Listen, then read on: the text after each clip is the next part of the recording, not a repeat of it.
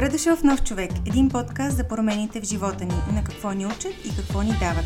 Сезон 2 е посветен на работата ни като източник на опит. Ще те срещнем с 12 предприемачи и техните лични истории за трансформацията, щастието и трудностите, които идват с развитието на техния бизнес. Вземи своето!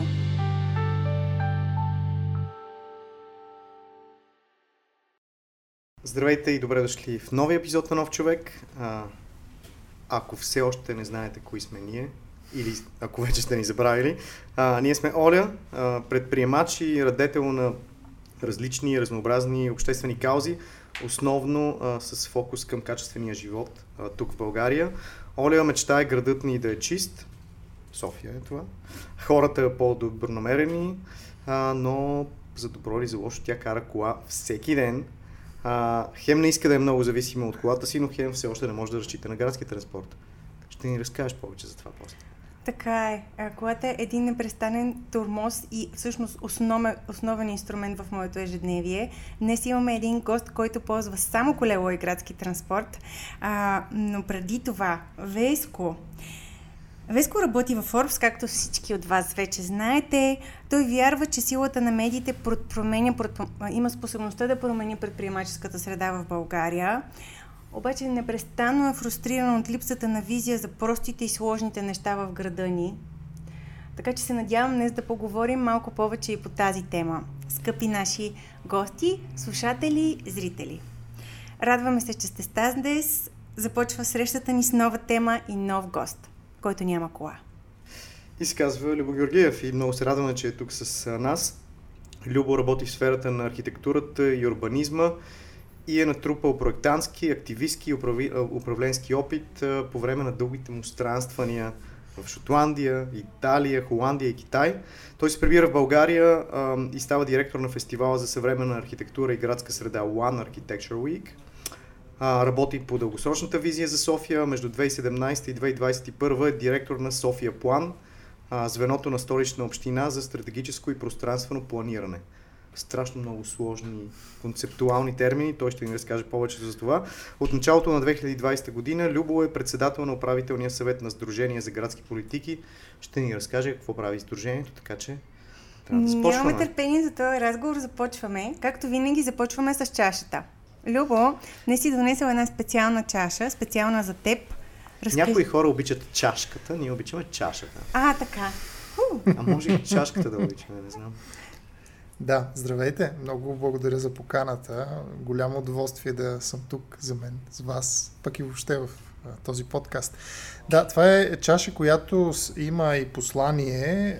Посланието е принтирано Don't stop when you're tired, stop when you're done.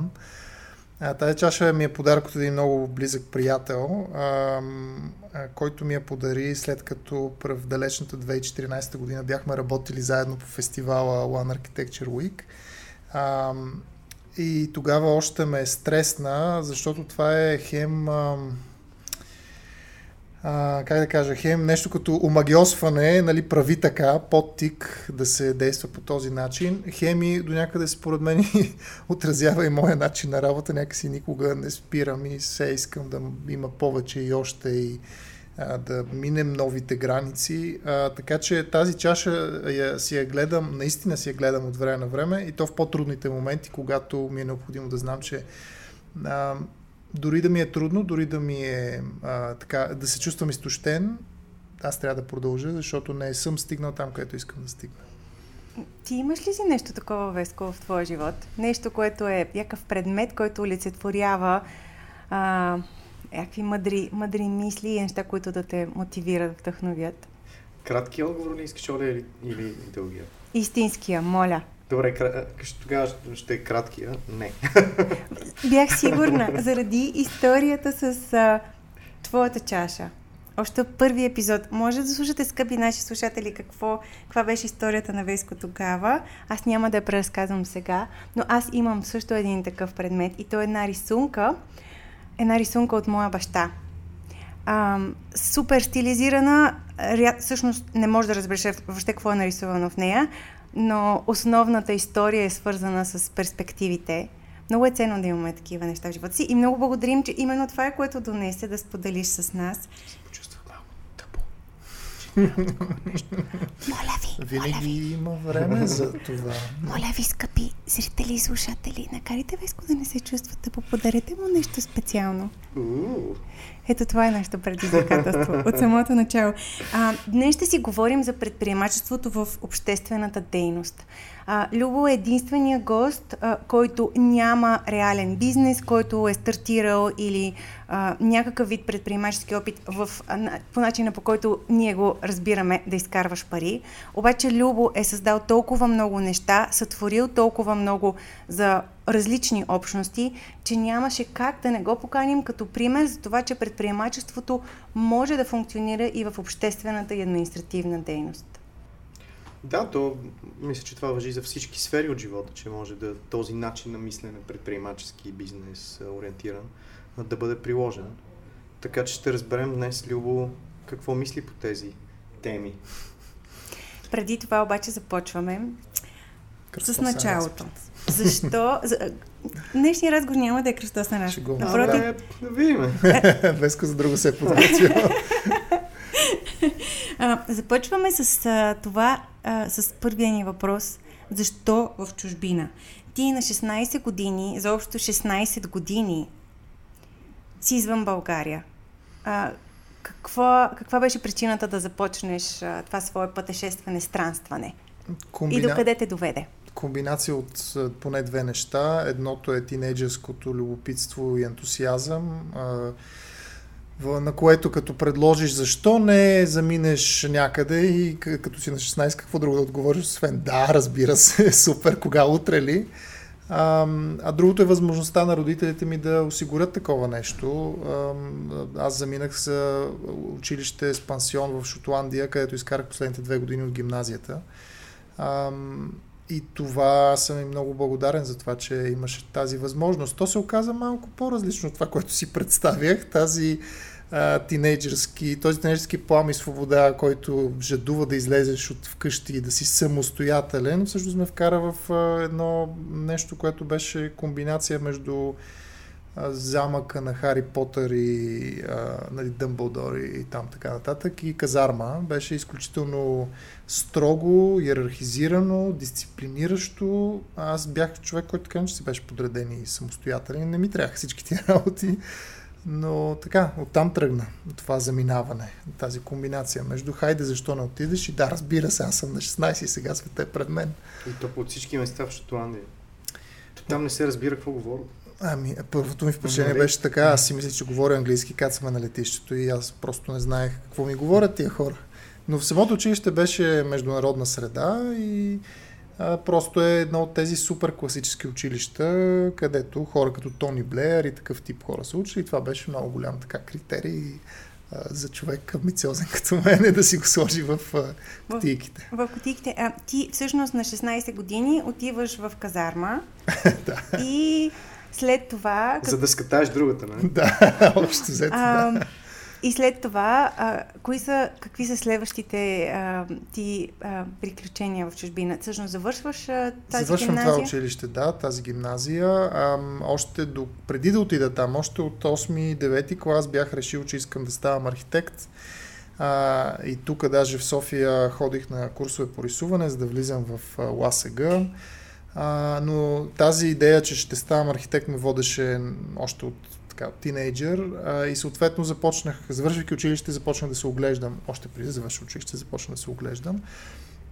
И а, се насочих към Италия а, поради причината, че пък тук в гимназията учих италиански преди да замина за, за Шотландия.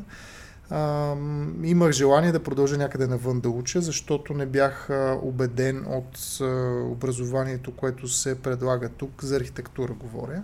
Тогава, това говорим за 2000-та година, доста отдавна.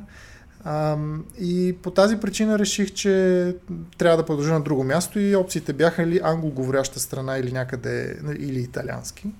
А, избрах Италия, защото беше някъде в Европа, пък за англоговорящите страни а, не ми стигаха парите. не ни стигаха парите семейно.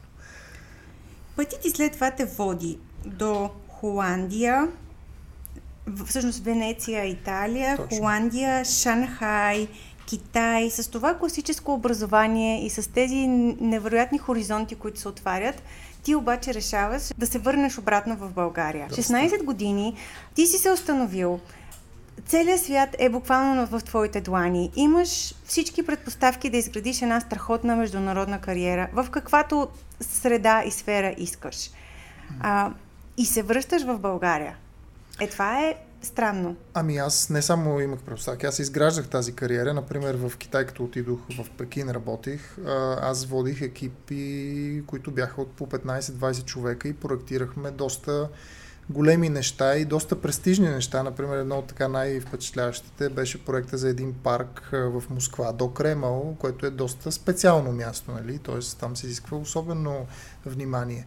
А, така че аз си направо си се развивах доста добре професионално, но никога, заминавайки извън България, никога не направих тази рязка черта или жест да кажа аз обръщам гръб на миналото си, на семейството си, на приятелите си, на средата си, на каквото и да било. За мен това беше следващата стъпка към обогатяването. И всяка следваща дестинация, Холандия, Китай, преди това Италия, Шотландия, не бяха като а, място, на което аз да се а, закрепя, установя и така нататък. Бяха място, в което аз се обогатявам и разбирам повече за света. Нямам крайна точка, в която да кажа аз тук ще спра а има просто поредица, аз така разбирам и живота, поредица обогатяване на, на, на, на, през преживявания, през размишления, през осмислене върху това, което ти се случва. А, и никога не бях загубил връзката с България, дори а, участвах тук в, а, под кукуросвах, правих неща свързани с архитектура и градска среда. А, и по този начин имах и връзка с хора, познавахме се, така че не съм бил никога отдалечен. Подкокоросвах една много хубава българска дума. много яка.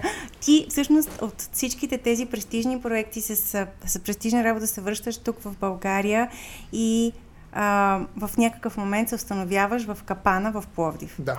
Любо се връща от своите престижна пътешествия по целия свят. С тези две ръце. Започва да живее на една от тъмните улички в Капана и да ръководи One Architecture Week. Тогава как така събираш смелост да го направиш това нещо? И откъде ти идва въобще мотивацията, откъде идва идеята, че може да промениш един гараж в нещо като център на туризма в България? Много бързо минахме към философските въпроси за мотивация. Ами, а, ти използва много правилна дума смелост. Аз мисля, че да, за да постигаш нещата е необходима смелост, независимо дали това е стартиране на бизнес, а, правене на деца, купуване на къща, започване на някаква инициатива, подхващане на някаква кауза, винаги ти трябва смелост. Аз винаги съм се ме отблъсквало това мисълта, че може да нямам смелост, мисълта, че страхът може да ме възпре и да ме да ми сложи рамка, кафес, така, похлопак и какво ли още не. И за мен, аз винаги съм се предизвиквал да бъда смел и да търся предизвикателства и винаги ми е било интересно, по-интересно, а, когато има предизвикателни неща, нови неща, различни неща, които разбира се, трябва да, не всичко е възможно, но където виждам потенциала, пак спомена тази дума, за развитие, за нещо различно.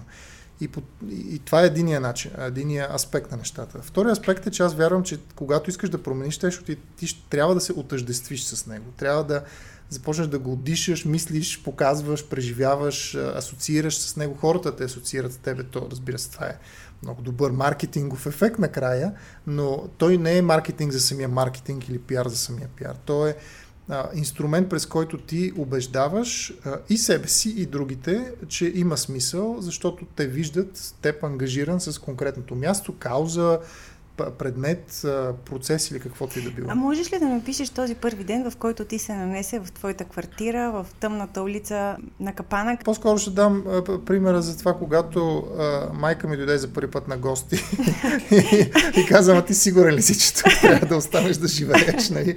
Аз тогава бях вече на 30 години, нали? не е нещо, те първо някой да ме дундурка.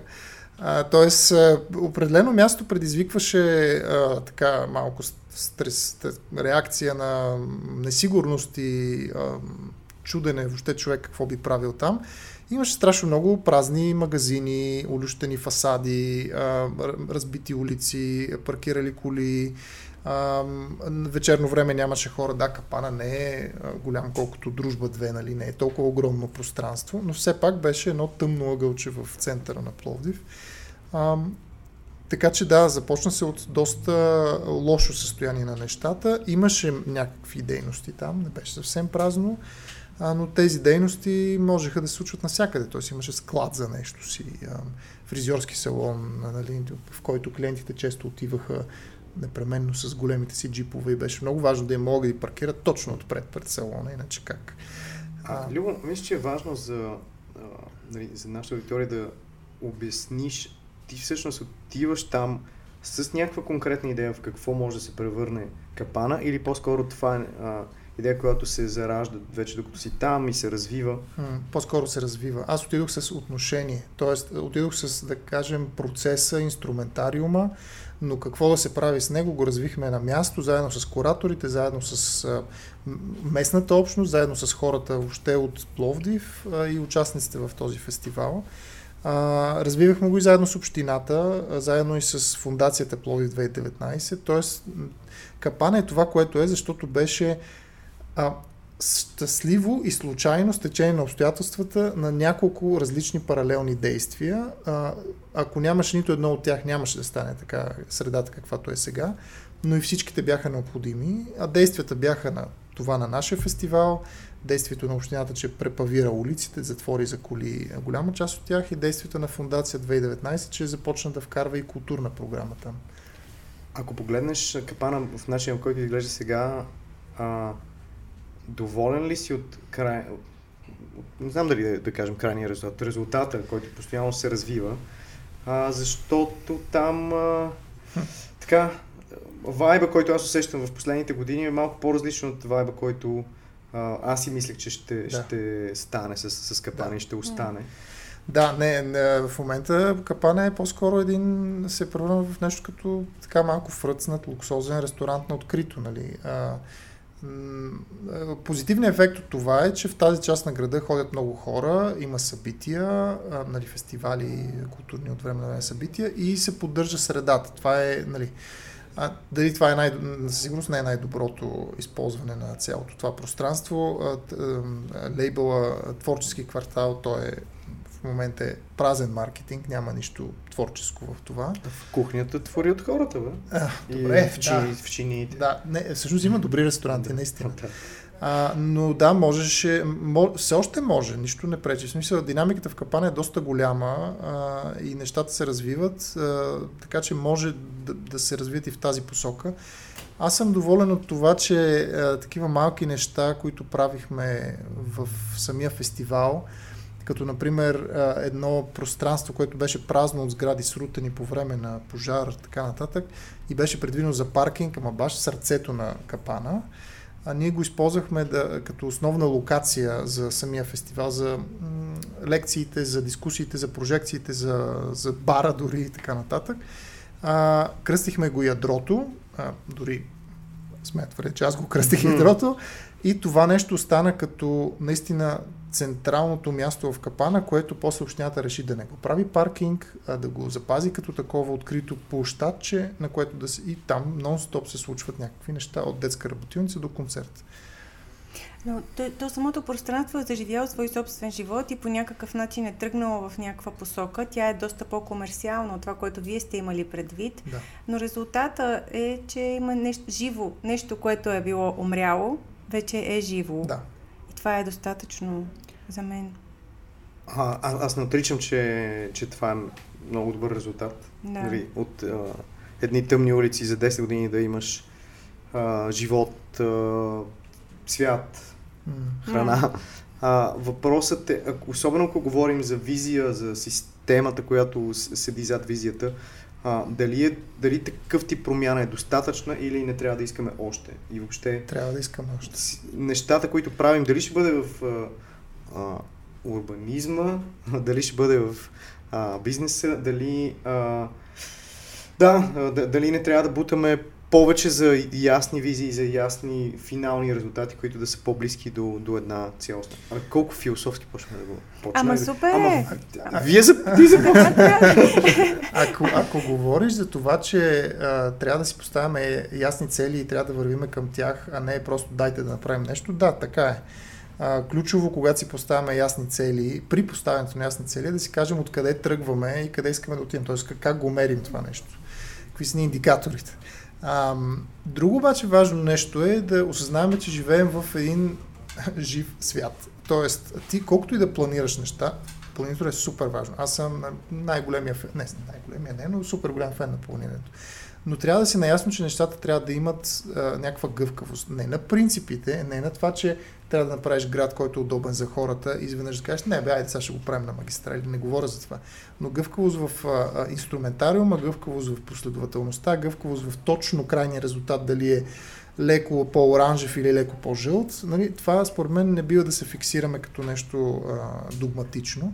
А, но със сигурност е необходимо, за да постигнеш един качествен резултат, трябва да направиш планиране, което включва и план за действие, т.е. е една много дълго, дълго, дълга последователност от действия, която ще доведе до резултат. Не е То може би така. всъщност по естествен начин стигаме и до следващата стъпка в, в твоята кариера, в твоето социално предприемачество, обществено предприемачество. Всъщност следващия проект, с който се захващаш е тук в столична община, в рамките на столична община, едно дружество, което се занимава конкретно и само с визия и стратегия. Да, точно така. Какво постигнахте там?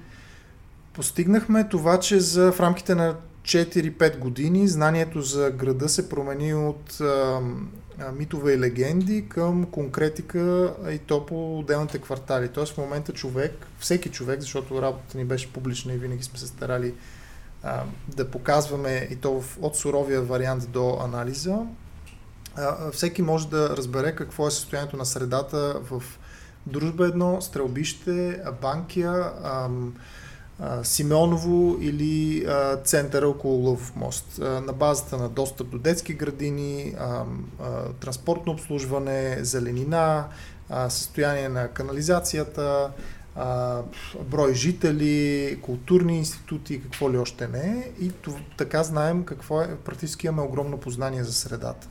Освен това, това, което постигнахме е поредица от планове, облечени и в цялостна визия за това на къде да се развива града, как да стигнем до това развитие, т.е. не просто една така прекрасно описана идея, ами и стъпки към нея. А, и а, сме да твърдя и доста голяма, а, доста голяма коалиция от хора и организации, които са участвали в това измислене на тази цел, поставяне на тази цел и ангажиране към нейното изпълнение. А, тоест, съдържанието, целта и а, хората, които да, да осъществят. Кой е твой квартал в София? Живея в Гоце Делчев. Гоце, сега, а откъде тръгваш? От Дружба и младост. Дружба и младост. И малко лозенец по едно време. Толкова ми звучат големи тези неща, които сте правили и леко даже си казвам, бе, Възможно ли е смисъл толкова много данни, толкова много информация? А, ако си говорим за и върнем мащаба обратно към дружба и младост, да. ти, е, ти си един, едно момче, е израснал в дружба. Да. Какви са тези неща в квартала, които имат значение за качеството на живот в твоя квартал?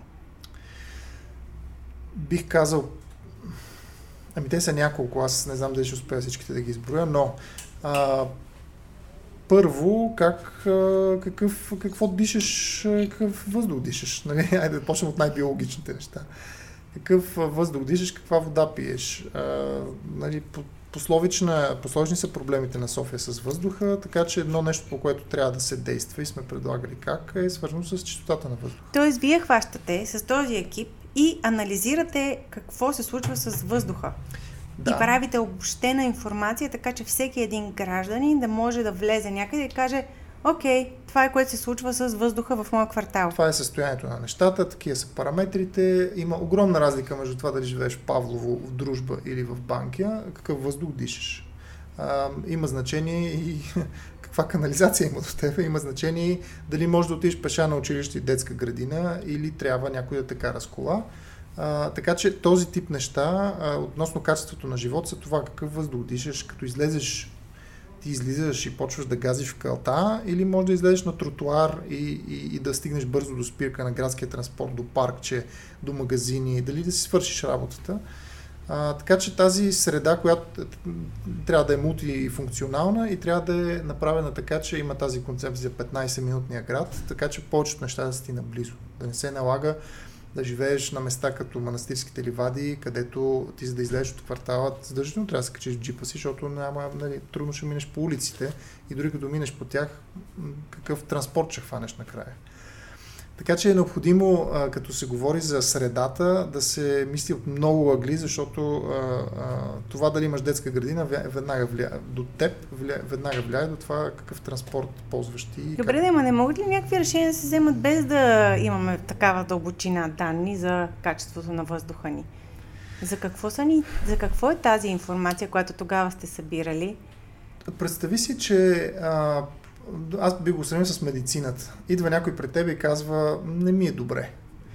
Ти като ти каже, не ми е добре, може да му кажеш, спи едно кафе, отиди се наспи, ето един аспирин, излез с приятели до вечера, а, ял ли си, я вземи се за наяш, нали, яш добре всеко, всяко от тези неща решава различен проблем. Така че града, ако не е в добро състояние, ти трябва да разбереш много детайлно какво точно не, се, не работи и не се случва, за да можеш да предпишеш правилната рецепта mm. и да проследиш правилното лечение. Mm-hmm. А, така че не, не е достатъчно да кажем кофти са а, улиците имат дупки, почваме просто да преасфалтираме. Ти трябва да знаеш, искаш ли всички улици да ги преасфалтираш, искаш ли то капацитет да са улиците. Посланието ми е, че а, да се хвърлиш просто да оправиш градинката пред блока, само защото е буренясала, това не е системно решение. Това е решение, в което ти се хвърляш някакво геройство, влагаш труда си, а, може да стане красиво и китно, но ти спреш да го правиш, то отново ще стане бурени.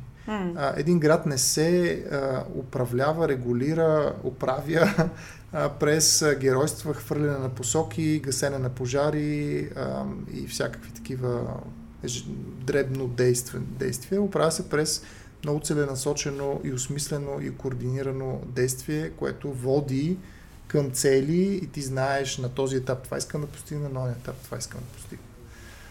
Аз страхувам, че ще ти противореча малко или ще допълнят нали, твоите теза, че всъщност двете неща са вързани.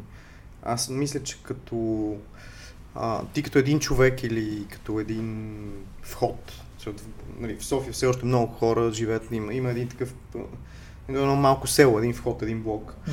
А, има голяма разлика между това ти как си поддържаш а, входа, дали вътре като нали, а, цветове, дали навън като цветя. А, нали, ако си поддържаш добре вход и ще имаш по-големи очаквания от, от града. Така. И, и то това е най-доброто, което можеш да направиш, нали, за, ако, да. ако, нямаш, ако нямаш друг ресурс, ако нямаш политическа партия за себе си.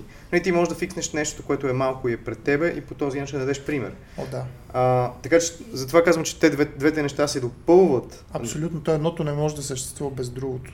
А, да. В смисъл, а, един град даже по, много повече се създава и се променя от, а, хо, от дребните действия на хората и инвестициите на компанията, отколкото от общинския бюджет и някаква нали, публична организация.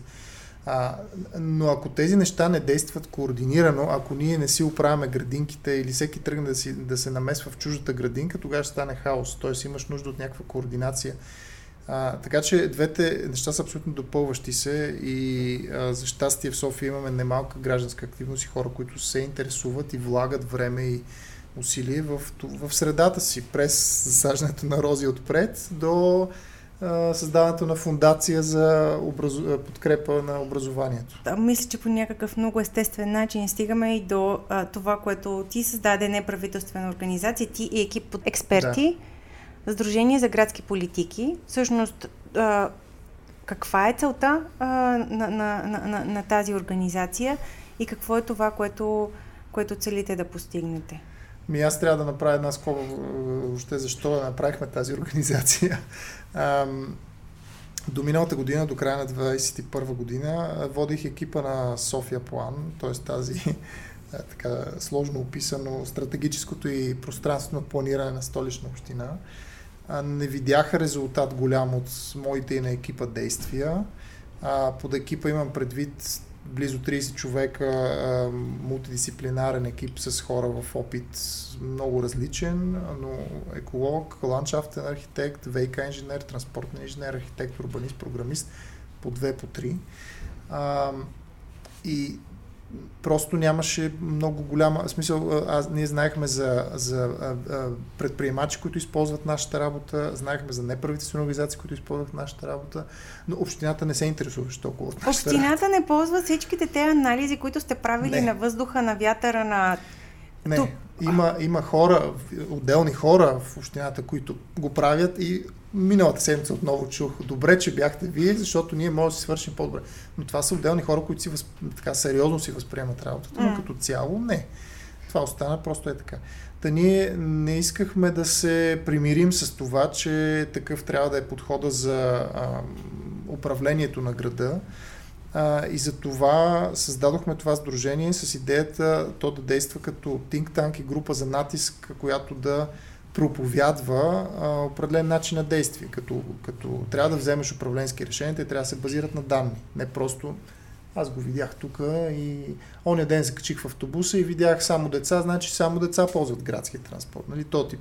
Второ, а, трябва да мислиш а, обвързано между нещата и когато а, планираш ремонта на една улица или правенето въобще на нов булевар, да мислиш и за тръбите, и за дърветата, и за спирките, и за велоалеите, и за магазините около тях и така. Не се прави в момента.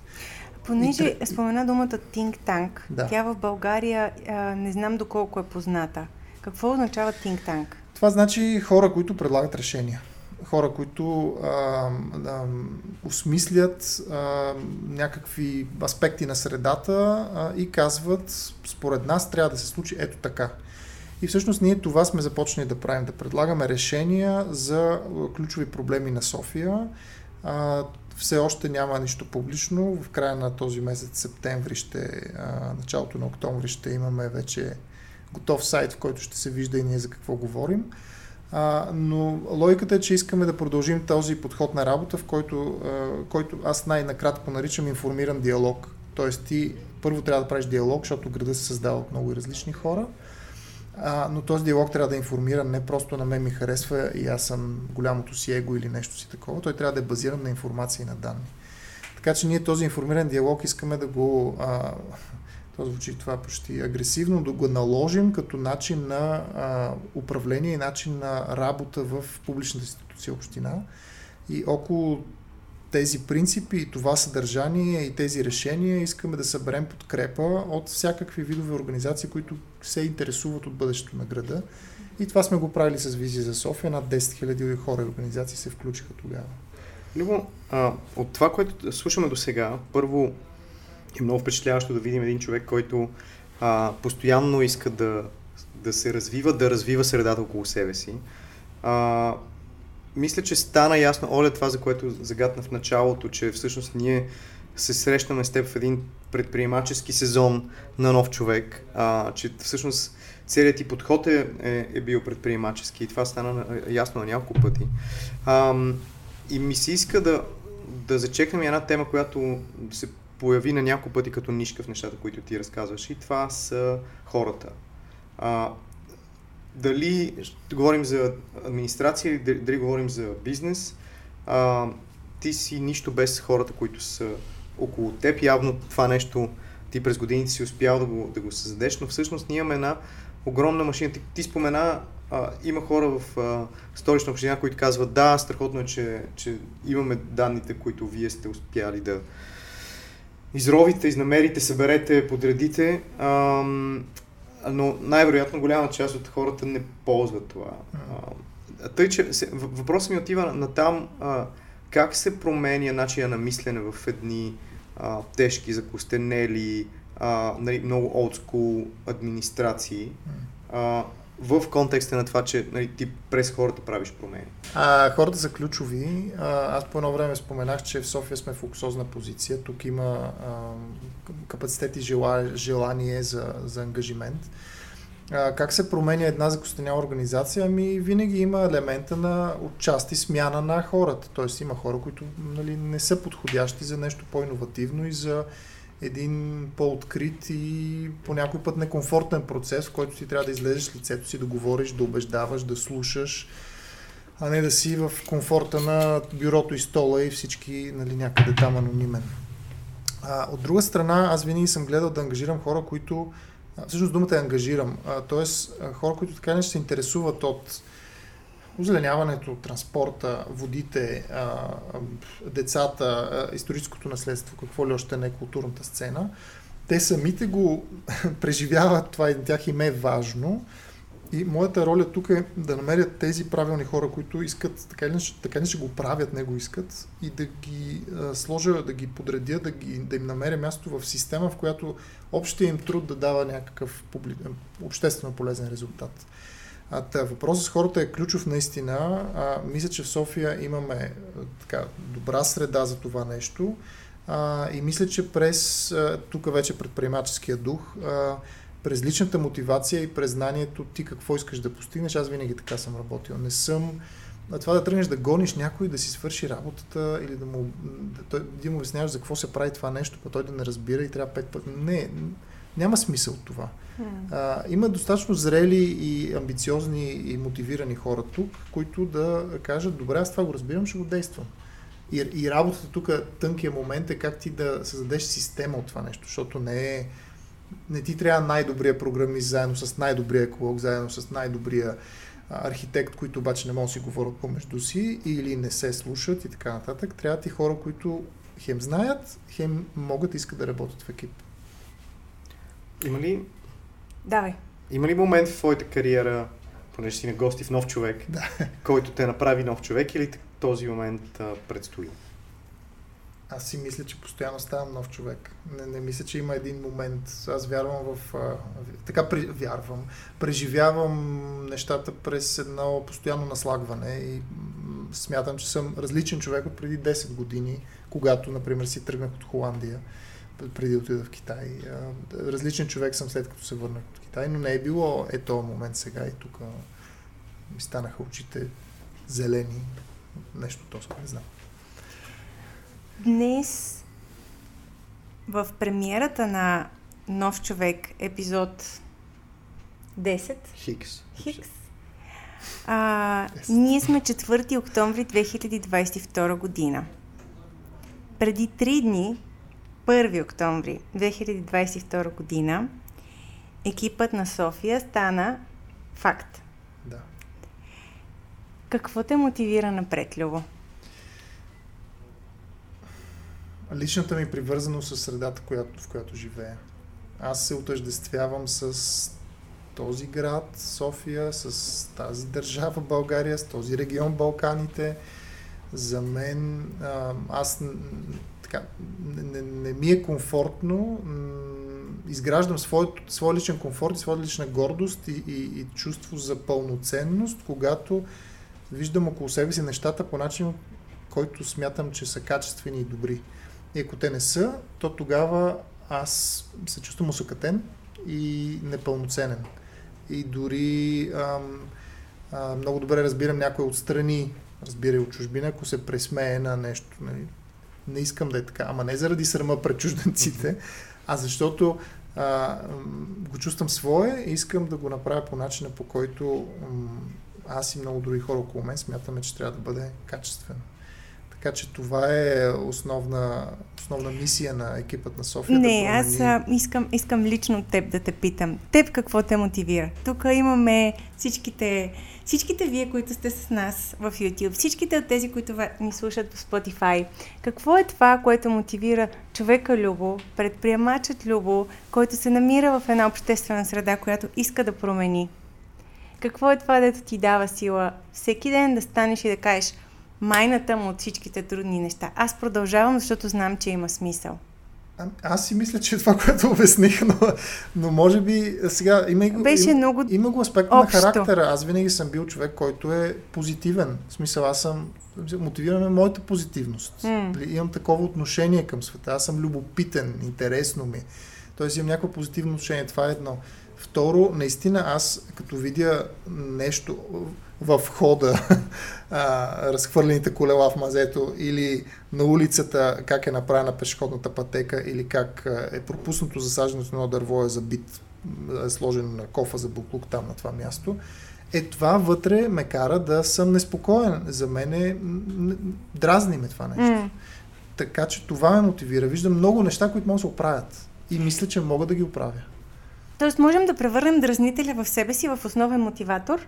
Може ли да се опитате утре сутринта да станете с Уу! това нещо може да се оправи и аз мога нещо да направя за него? Мисля... Сигурно можем.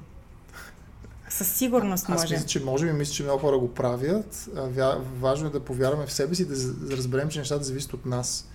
Не, не е някаква абстрактна ситуация, в която ние си определяме само нашия вход, ама оттам нататък, тук големите астрономически, световни или каквито да е сили определят а, бъдещето ни. Ние си го определяме, бе хора. Ти, ти, ти. Хващаш се, намираш себе подобни и убеждаваш други хора, ангажираш ги. Аз просто в опита си знам, че колко е силна, силна силно влиянието на личния пример, колко заразителен е този пример и как той може да подкокоросва хора да и те да сповярат себе си, и те да действат и да станат, станат активни. Мисля, че това е момента, в който трябва да споделя, че днес аз дойдох на работа с тротинетка. И това е... Емили, ти ли си? А, ако знаеш, не, не електрическа, крачна тротинетка, тротинетката на моя син, Бобо. Бобо, благодаря ти за това, че ползвах твоята тротинетка за работа днес. Той надали е доволен. А, той не знае. Беше... Ам, аз ще го изненадам вечерта, че съм я карала. Но това с личния пример може би е чудесен начин да завършим разговор, защото и да го свържем с началото. А, когато а, преди няколко месеца имахме среща с Любо а, и Любо каза, Оля, нали, движа се по график, качих се тъкмо на автобуса, предполагам, че с 2-3 минути ще закъснея. И аз бях абсурд в автобус. Истината е, че Любо се движи всеки ден само с градския транспорт и със своето колело. И аз много си мечтая някой ден всеки един от нас да има възможността да прави това с кеф, без да закъснява за своята среща и с едно позитивно преживяване. Аз. Това, това е. Защото днеска моето преживяване с тротинетката беше... И имаше няколко компромисни Малко момента. бъмпи, според мен. Бъмпи, страшно, на моменти леко опасно, а, опасно да. за живота ти. А, така, имаше адреналин. Ако може да си след време като граждани на нашия град да може с кеф да се екологично да се движим, е това ще, това ще е супер. Напълно възможно. Много позитивно завършваме, много ми харесва. Yeah. Ами, Любо, много ти благодарим, че беше тук, че а, успя да обясниш едни сложни системи в прости думи, което а, знам, че винаги е трудно за човек така а, с така леко научна професия, а, който работи с сложни концепции. Но мисля, че се получи много хубаво. Аз много се надявам. Вие ще кажете. Вие ще кажете дали този епизод ви беше полезен, с какво ви беше полезен, какво научихте, какво си взехте. Нямаме търпение а, да споделите с нас. Това е един от най-готините моменти след всеки епизод.